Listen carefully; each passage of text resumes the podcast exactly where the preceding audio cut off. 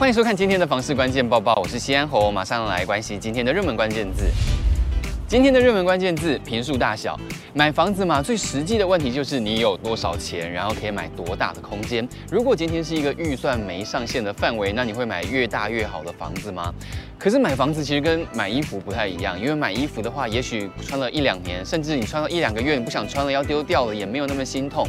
但是买了房子之后，这个房子的管理费啊、装潢啊，还有等等的维修啊，这是一笔长期的支出。所以一开始你选定的那个条件就很重要。那你在挑选的时候，你会选大平数还是小平数呢？因为就有一对夫妻，他们想要各买一间，一间自住，一间投资，放二十年后，最佳的报酬率会是大平数加大平数，还是大平数加小平数，还是两间中平数呢？他们想问。但其实大中小平数要是几平，并没有一定的答案，只是针对自住加投资要如何挑选。网友多半认为，如果你要投资，你就尽量不要买大平数，应该是要思考总价，不然太大的平数一般人也买不起。而自住就很主观了，应该要看自己的需求。物业管理专家郭继子也分析，从家庭的结构，目前是以小家庭甚至单身家庭为趋势。那小宅市场的主流呢，就是通常二十平以下刚好。那中平数就是指二十到四十平，四十平以上对小家庭就有点太大了。夫妻有能力各买一间，也代表说这一对夫妻他们收入不错，那么就应该要把自己的生活品质啊、未来的育儿啊，或者是孝敬老人家等等做好。那当然自住大平数，然后投资中小平数，来可以求到最好的出租报酬率。所以自住就是喜欢就好。如果是投资的话，有两个准则，一个就是你放长线慢慢观察，然后就是你选地点很重要。只不过现在又有战争的，然后又有通膨的，加上又要升息了妈妈，变数非常的多。现在要买房真的是很难下定决心。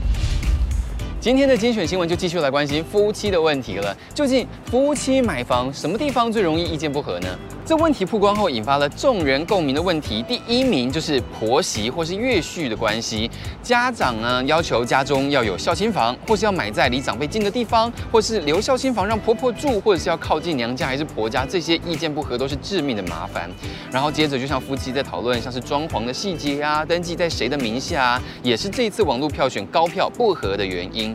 不过，关于登记在谁名下，永庆房屋的资深经理陈俊宏就曾经表示，最好是登记在夫或是妻其中一人名下。好处是未来如果你要换屋，另外一半还是可以保有一生一次的首购资格，还有自用住宅土地增值税十趴的优惠税率。至于买房子要怎么挑邻居呢？就有超神网友在没有看到邻居的情况之下，也有办法判断。有人认为是先租看看试水温，或是买户数比较少的社区，降低遇到坏邻居的几率。不过也有提到，像是豪宅也会有恶邻居，所以看来跟财力没有关系。房产专家 s w 也曾经分享，其实你可以观察哦，邻居门口的鞋子跟信箱，如果他们的鞋子乱摆，代表那个人其实不在乎别人的观感。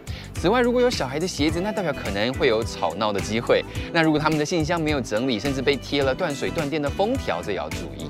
针对买家电，每个人都有自己的喜好或者是喜欢的品牌嘛。不过你知道吗？网络上面也有统计哦，那种买完超后悔的家电有哪些？结果第一名是烤箱，因为很多人认为加热时间太长了，你用微波炉还比较快。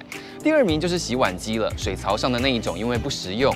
而第三名是气炸锅，因为清洗很麻烦。另外还有空气清净机、咖啡机、扫地机器人也都是榜上有名。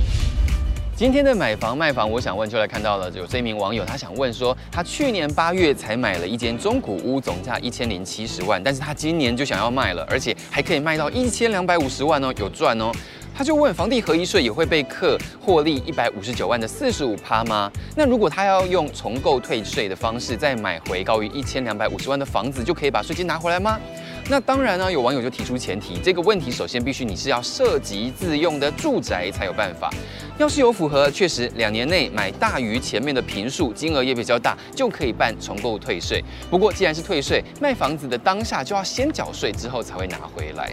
现在房地合一税的规定就是这样子嘛，总是不是政府打扫房，就是不希望你这样子一直买买卖卖，然后投机获利，就是希望可以达到一个大家都买得起房子的公平环境。你还喜欢今天的节目吗？也欢迎你在底下留言跟我们讨论哦。当然，你也可以打开底下的资讯栏来看更多的文章。感谢您的收看，我们再会。